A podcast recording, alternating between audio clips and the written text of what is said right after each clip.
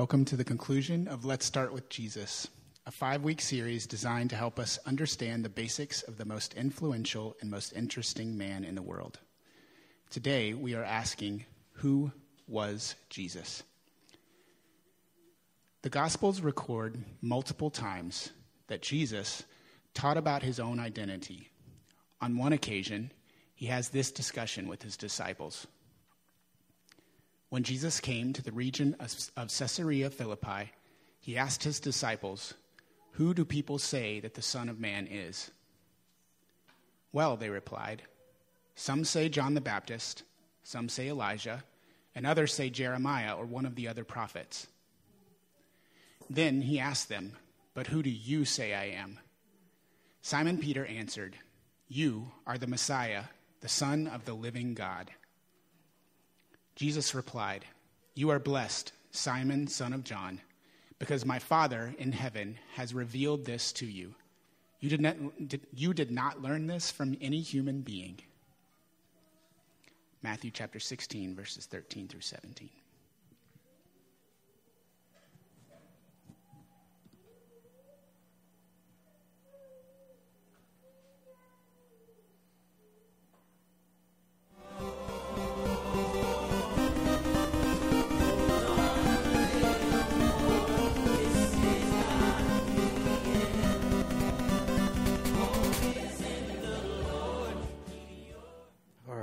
All right, we got sound on me today. I know last week I uh, forgot, or the week before, I keep forgetting to turn my mic on. I just want to say, on my way over from Patterson, um, I was watching on YouTube. So, well, am I allowed to say that? Uh, I just confessed that I was watching YouTube while I was driving. Um, yeah, sorry, I shouldn't have said that. I just happened to notice this morning on YouTube um, that uh, I know Albert and Andrew, who's over here to my left, they've been spending a lot of time trying to improve our online experience for people that still are not feeling comfortable being in person with us, or just due to the fact that many of our families have relocated, but they're wanting to stay connected. And I was literally almost moved to tears with what I was seeing on, uh, on the presentation on the other end of it. And so, guys, thank you. I know that um, I, I, know they're actually frantically working on things, but I do think it's um, worthy of honor. Um, this isn't just natural. There were a lot of churches that were prepared for the pandemic because they already had an online video and, and ministry, and but it was just something that we as a church did not put resources towards. We value the in person aspect of it, but we learned through the pandemic that we need to be ready in this day and age for a lot of different things. And so we've been catching up. And so today, Albert, um, Lana, Jason, Andrew, um, and even Maddie, I know you've been giving up your man so that we could get this done. So thank you guys so much for all you're doing. I don't know if you caught it. it you know, the jingle afterwards that kind of led to the little Atari video may have may have drowned out the remembrance of this. But did you catch what Jesus said to Peter at the end of the verses that Albert read to us? He actually said to Peter, You did not figure this out on your own. Now, is that not a statement to our culture today? I mean, we are a very smart people, aren't we? We are confident people. We can research and study and, and come up with a whole lot of things. But when Peter responded to this text, we're going to spend a lot of time in today, he said to Peter, It has been revealed to you. I think this is really important. It's going to be a very big part of our discussion today because there is a supernatural learning that can take place in our life if we allow ourselves to put our eyes on Jesus. Now, some of you in the room, I know your story. I already know you believe in Jesus. So, this this series, this approach isn't necessarily going to be something where you're like, wow, that sermon really moved me.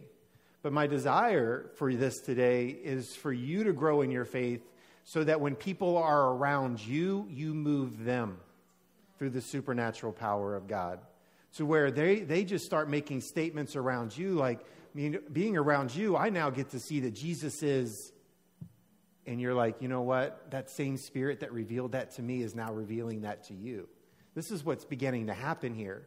We're following the ways of Jesus and his disciples, and their disciples, and their disciples. And now, 2,000 disciple years later, in that cycle, we are now still learning about Jesus, still learning how to talk about him.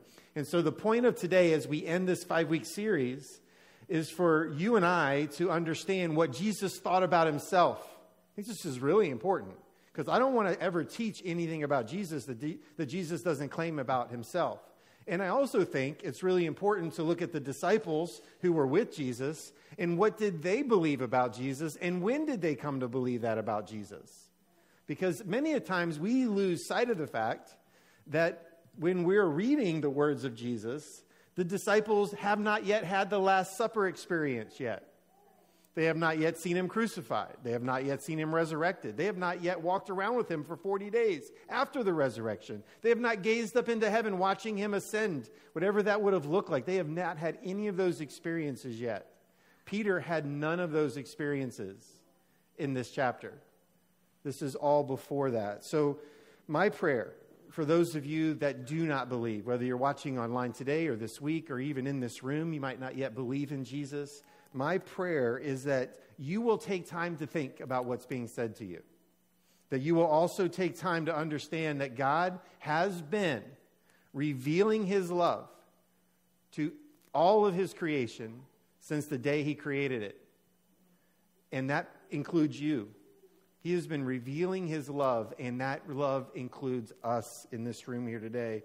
And he wants to communicate truth to you. I believe the question that Jesus asked his disciples is a really good question for us to ask ourselves here today. Who do you say that I am? So maybe framing it, who do we say Jesus is, is ultimately the goal. But right now, we're putting ourselves in this moment, Jesus and his disciples. Who do you say that I am?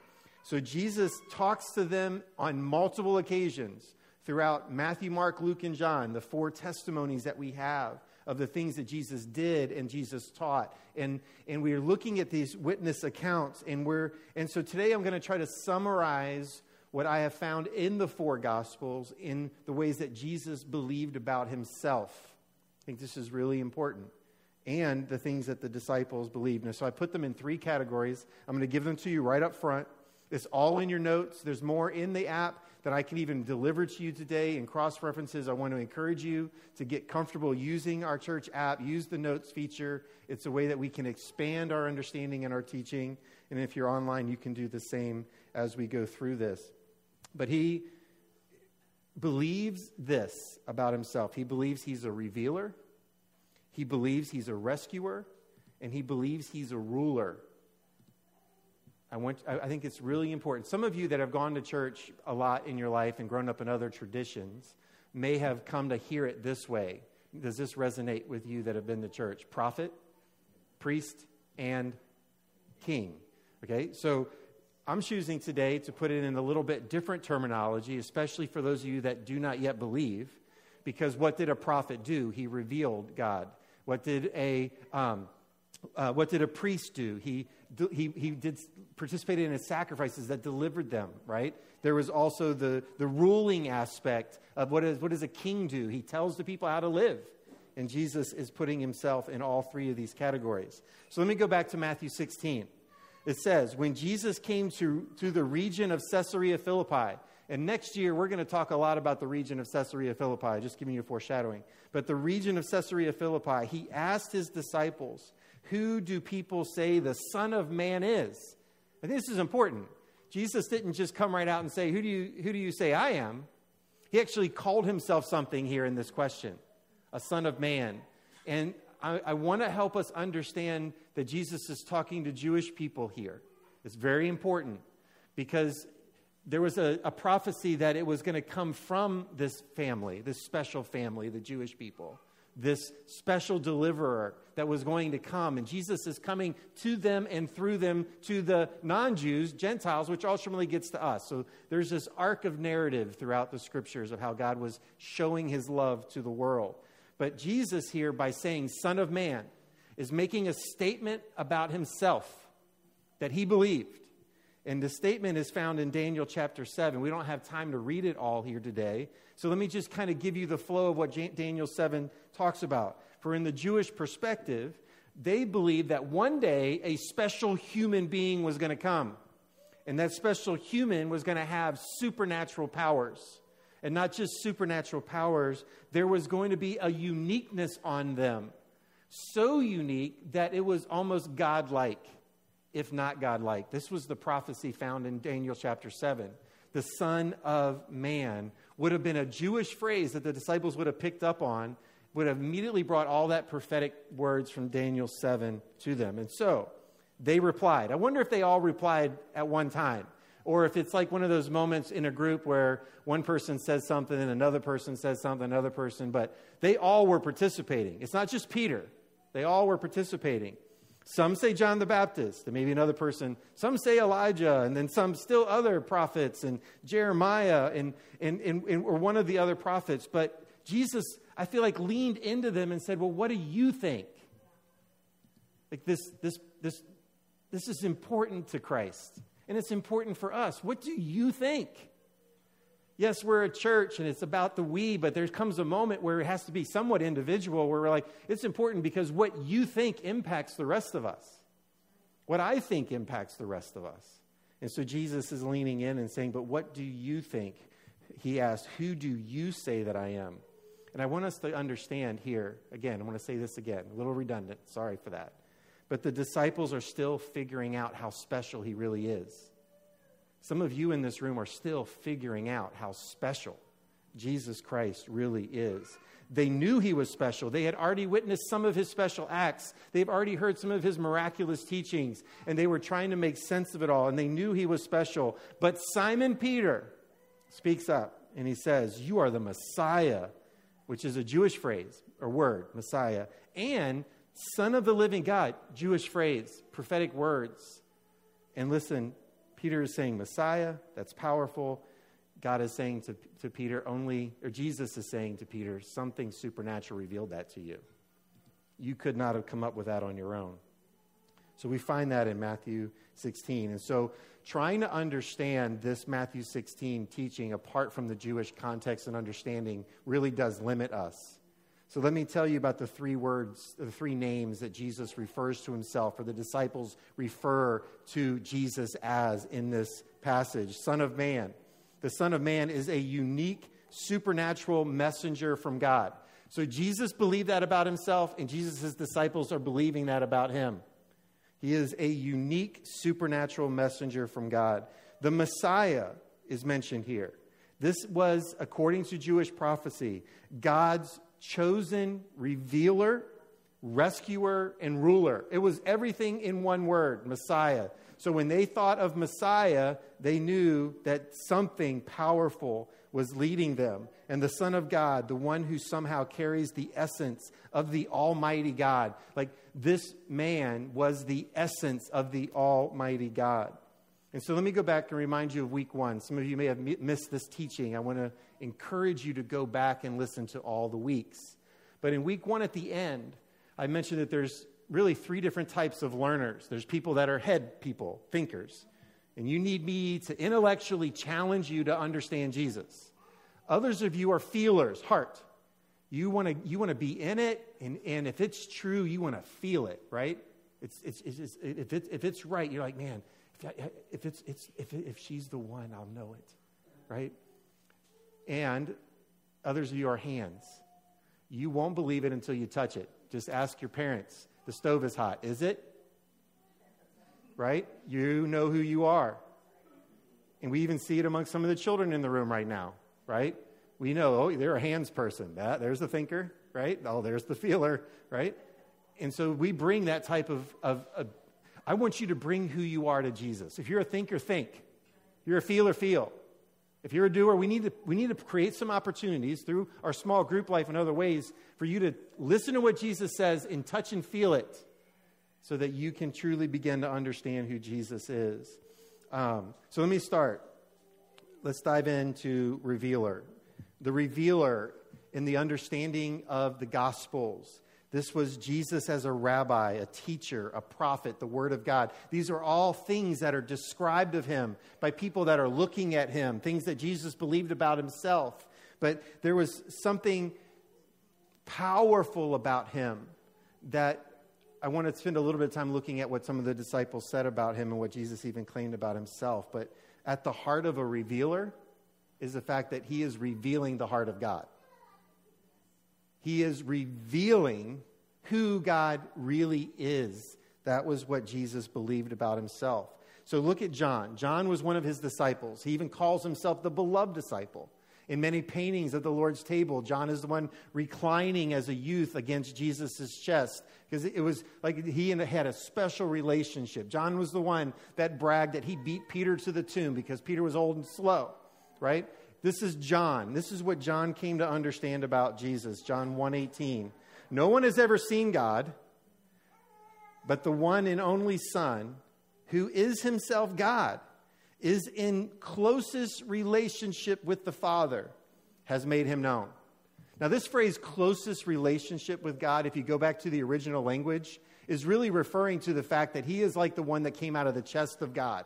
That's why the heart is used as the revelation of God's heart. So, if we want to know what the chest of God is like, look at Jesus. If we were to surgically open God up and we were to want to know what, is, what makes him tick, like what is he really on the inside, it's Jesus. That's what this verse in John began to understand. I mentioned last week in John 18, when Jesus is standing before Pilate calmly before his crucifixion, he says to Pilate, I came to testify to the truth. And then you go on in John 14, Jesus goes on to say, I am the way, the truth, and the life. Jesus believed that he was the way, the truth, and the life. This isn't what just other people were saying about him. This is what he thought about himself. And in John 6, he goes on to say this He says, I'm the bread of life, feast on me. And so, for those of you that are hands, this is for you.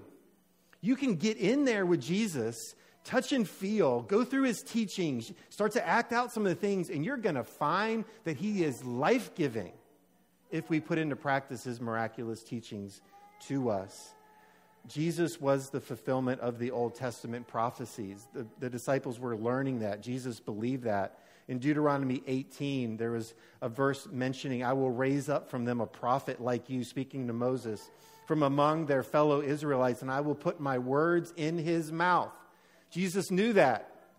He knew that prophecy. He knew that phrase. He knew the example of Moses. Moses was a distinct prophet. Moses met the children of Israel where?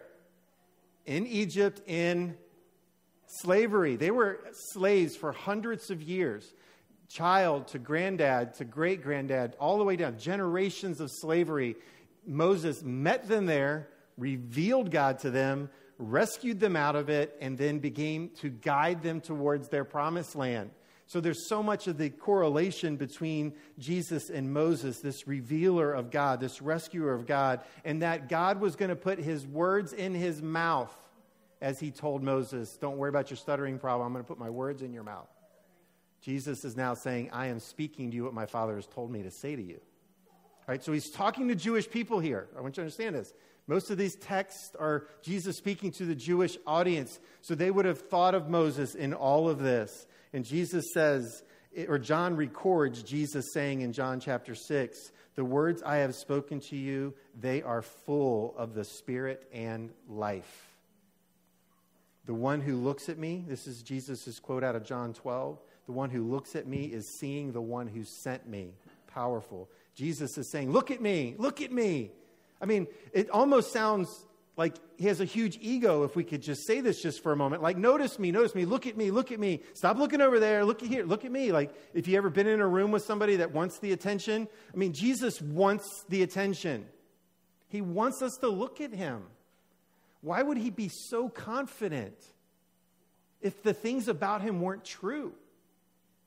Who stands up in front of a, a crowd and gets respect by saying look at me look at me Generally, you walk away from people like that. But the people that were watching Jesus were saying, man, the more I look at him, the more I just am like, it has to be true. So he goes on in John chapter 1 to say, the word became flesh and made his dwelling among us. So Jesus is a revealer, but he's also a rescuer.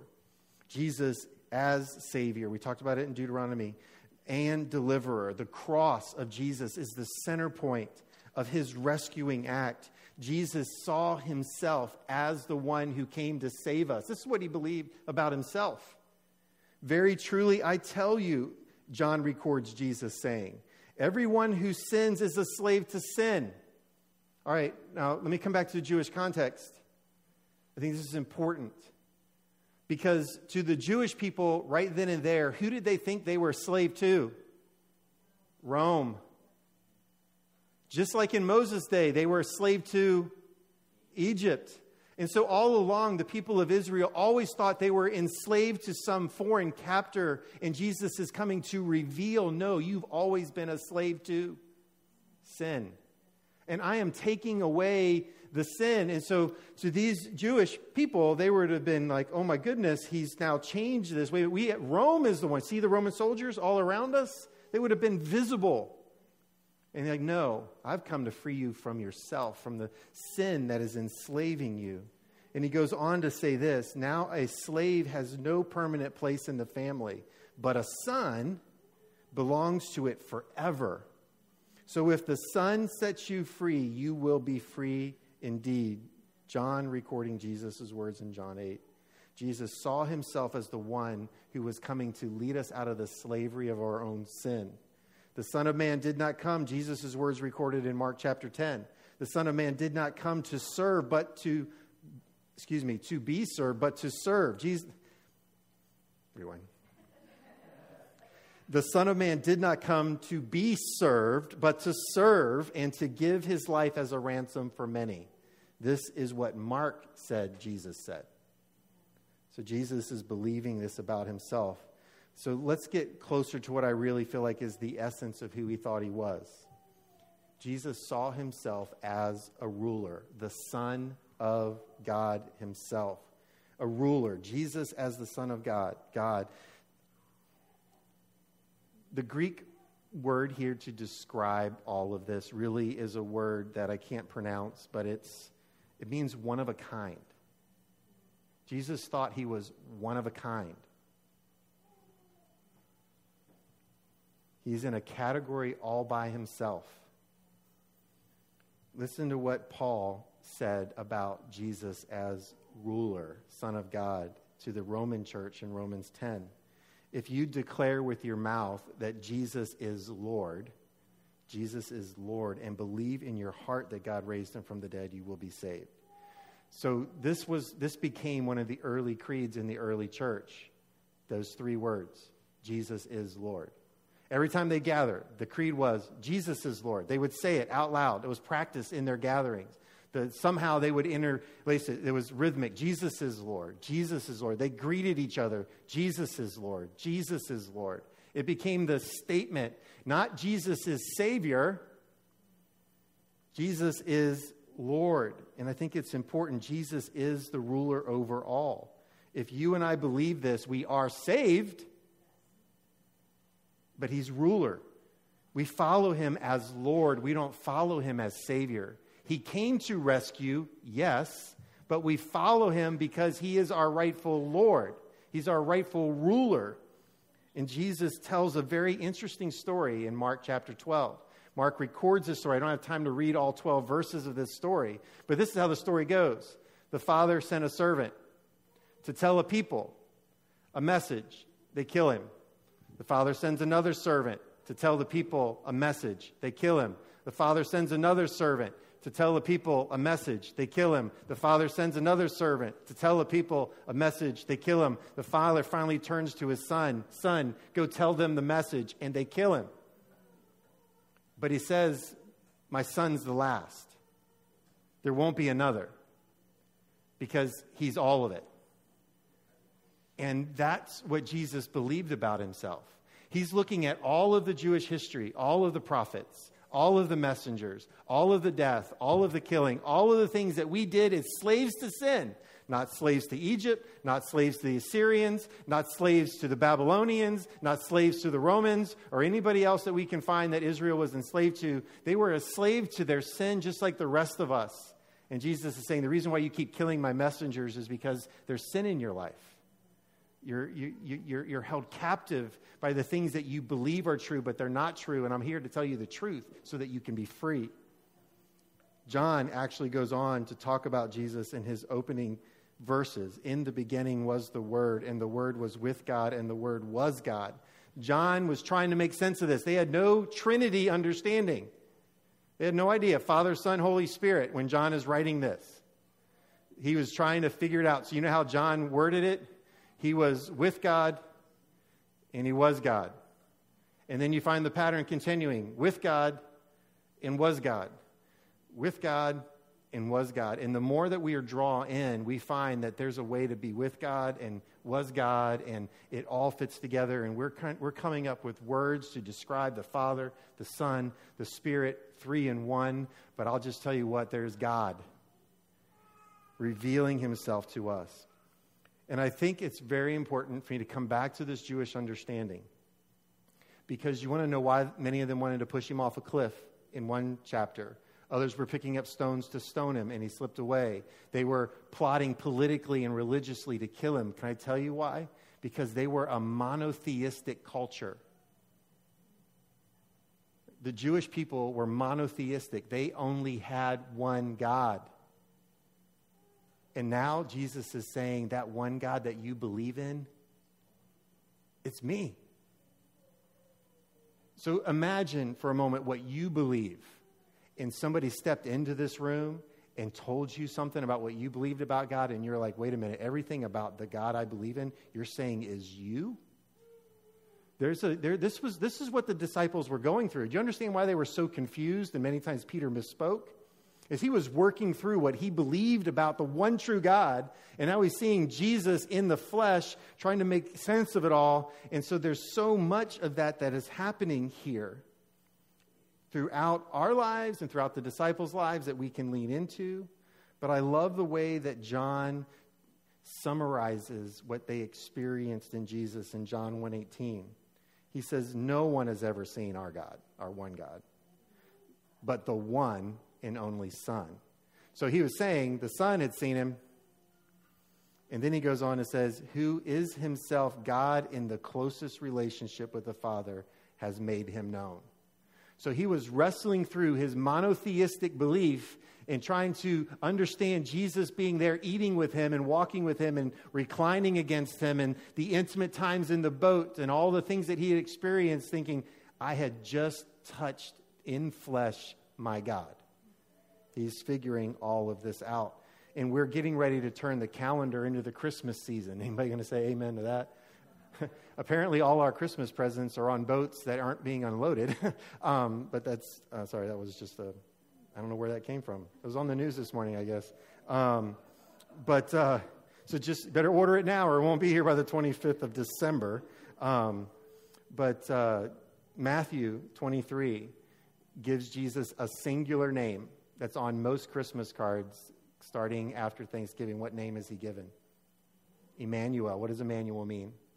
So, Matthew's experience, who obviously wasn't a disciple, was an early believer, as he's writing witness to this, he is saying, We experienced him as God with us. And then Thomas. Thomas, we all can relate to. His nickname is what? Doubting Thomas. All right? Um, and his, when he missed the first revelation of Jesus after the resurrection, the disciples are in the room talking about, oh man, we saw Jesus. And Mary and Martha are talking, and hey, we saw Jesus, and all this kind of stuff. And Thomas is like, ah. And then next thing you know, the door is locked. I mean, what would that have been like? I wouldn't have been talking. I'd have been on the floor like, you know, like this. You just scared me to death, Jesus. Like, I think you're Jesus. You just walked through a wall, Jesus. I mean, but Thomas, listen to his response. He didn't say, My Savior. He says, My Lord and my God. That was everything Thomas had experienced finally hit him. He was head, heart, and hands. Thomas was all of it. He had the head stuff, he had the heart stuff, he had all those experiences, but finally had gotten to be into all of it. And next thing you know, his statement is, My Lord and my God. And, I didn't, and Jesus doesn't correct him. He doesn't say, You know what, Jesus, I'm just a prophet, I'm just a teacher, I just came back from the dead. He says this to him. Jesus said to him, John 20, Because you have seen me, you have believed because blessed are those who have not seen and yet have believed. So Thomas got the benefit of seeing, so he could believe. But there's a blessing all the way extended down to you and I that we didn't see, but yet we believe. And let me tell you what Jesus Jesus confidently said this. There wasn't like a wishful thinking. Jesus confidently believed that what Thomas stated, my Lord and my God, would be clear enough for generations to come that other people could confidently say, He's my Lord and my God, but they haven't seen him. That's how confident Jesus was in what he was doing and where he was taking people. He's saying, I have left enough for everybody to see that I am Lord and I am God. So here's, the, here's my way I want to try to draw this to a conclusion. For those of you that don't believe, uh, let me have your attention. And for those of you that do, I want you to learn how to talk people through this. How do we follow Jesus today? Let's invite people on this. Let me invite you on this. The first thing that I believe you need to do if you're going to follow Jesus is you need to get to know everything Jesus taught. You need to know who Jesus is. You need to be able to answer it. You can't just listen to this teaching one time. You need to investigate. Whoever you know that goes to church, bug them to death. Tell me about Jesus. Read the red letters in the Gospels or just read John's Gospel. You just need to get in there and read it and know what he said because if it is true, it's going to demand something of us. So I don't want you to just learn what he taught. The second thing is, I want you to count the cost. And this is what I think has happened in generations that I grew up in. We wanted Jesus to save us so there was no cost, so that we would just get the benefits of heaven. But if what I read to us today about Jesus being our ruler and that he wants to be our Lord, then that means that we have to align our life with our Lord. I don't just get a get out of hell free card so I can go live however the I want to live. I have to follow my Lord. He's the ruler. Paul told the church, confess Jesus is Lord, and you will be saved. So we've got to figure out how, what, what the cost is. You need to know and measure that cost. There's a powerful story in Luke 14 of a man who came up to Jesus and said, I'm ready to follow you. And Jesus' response was, Are you sure? And the man walked away because he didn't count the cost.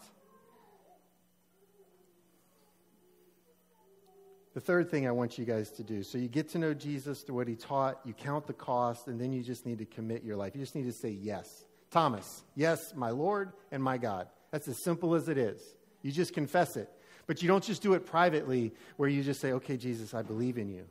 You need to do that, but you need to confess it publicly because this is good news. This is celebratory. We're now joining in with other brothers and sisters. So now you publicly announce. We do that through the Lord's table, which has now been condensed to these little cups. We do that through baptism, which we haven't had the tank in here in a while. We need to get the tank ready because people need a public announcement that Jesus is my Lord. Jesus is my God. He is my revealer of who God is. He is the one who's rescued me from my sin, and I'm going to follow him because he's my true king. And so once you've done those three things, you get to know what Jesus taught, you count the cost, you commit your life to him, then the fourth thing that the early church learned to do is they learned to invest in each other. It wasn't a, I'm glad I'm saved. There was a cost in family, familial relationship because they were now learning to live in a kingdom different than all the kingdoms of the world. And God somehow decided to use family language father, sons, and daughters in a community, in a body, working together. We have got to figure out how to draw closer to each other so that we can draw closer to Him. Because if we have a closeness with Him and a closeness with each other, Paul told the church in Corinth that if we learn to live in God's will and God's ways, and we're following after Him, we are a sweet aroma to other people. Can I just say that the church has had a stench of death on it? Why would anybody want to be a part of such a hateful bunch of people? Why would people want to be around people that are judgmental and critical, that don't care for each other, where somebody has an abundance on one side of the room and somebody on the other uh, side of the room has a need, and we're not sharing those things? People see it, and it doesn't smell good. But we as a church can have the, a fragrance, the aroma of Christ on us, so much so that God uses it in a supernatural way to reveal to them something that they could never come up with on their own.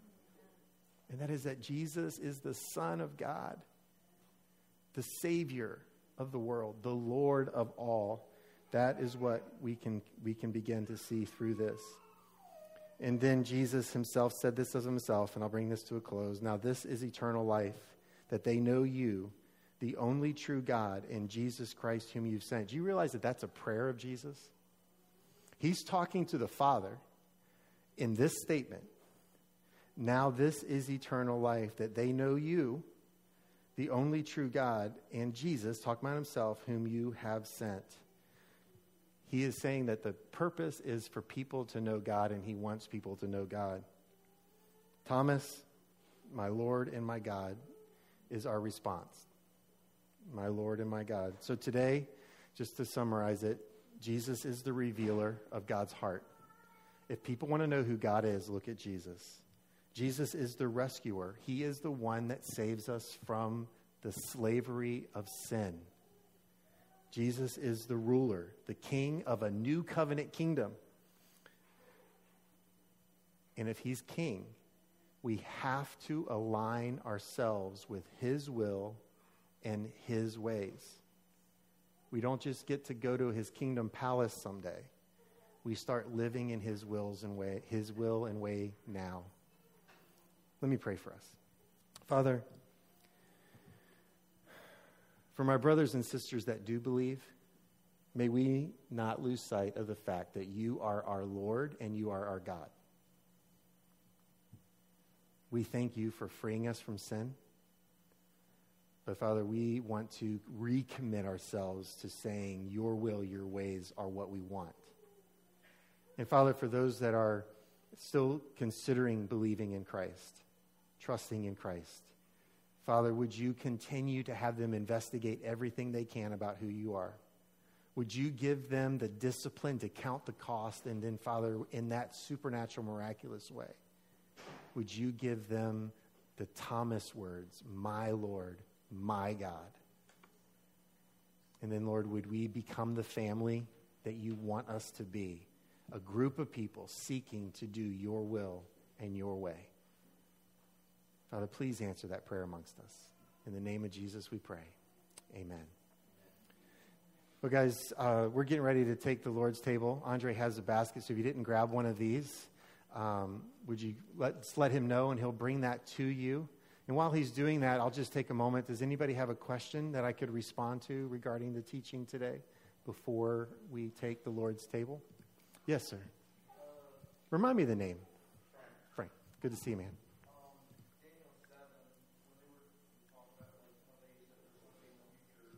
Yes.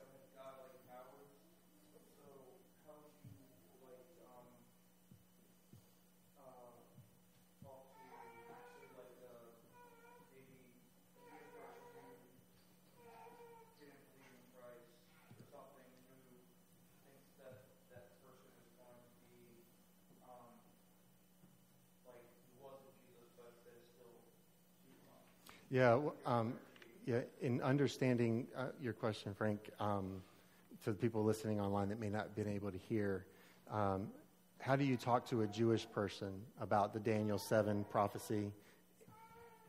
Anybody need anything from Andre over here?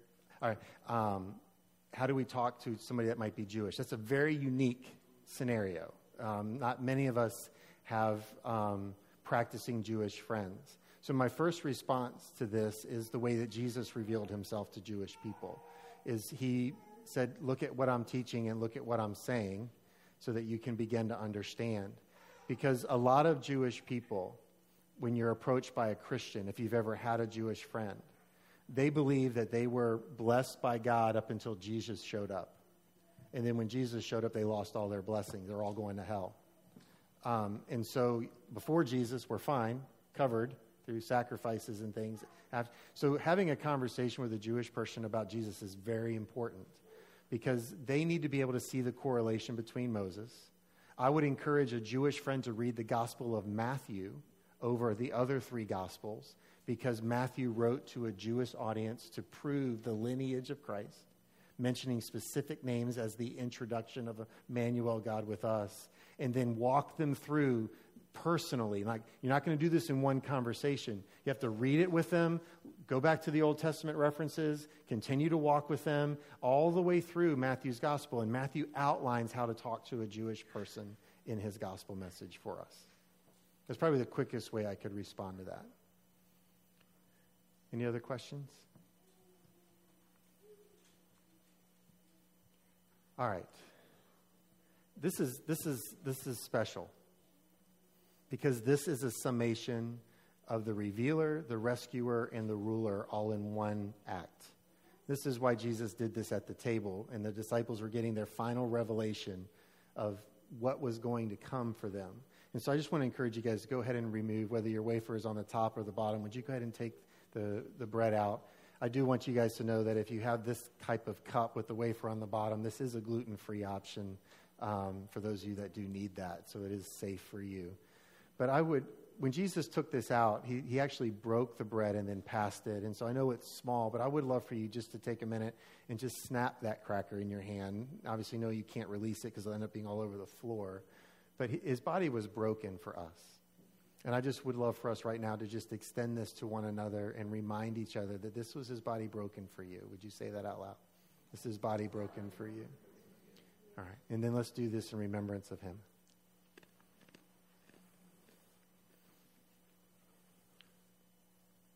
And then, if you can, take the lid off the juice portion. And I'm glad that there's a new covenant, church, if I can just remind us of this, because in the Jewish world, covenants were always taken in blood. That was how they sealed the deal, it was just what they did. And Jesus is saying, once and for all, my blood is shed, and there's no need for any more shedding of blood. He did this to free us from what really had us enslaved, and that's sin. So let's just hold this up to one another and just say, um, This was his blood shed for the forgiveness of our sins. And let's do this in remembrance of him.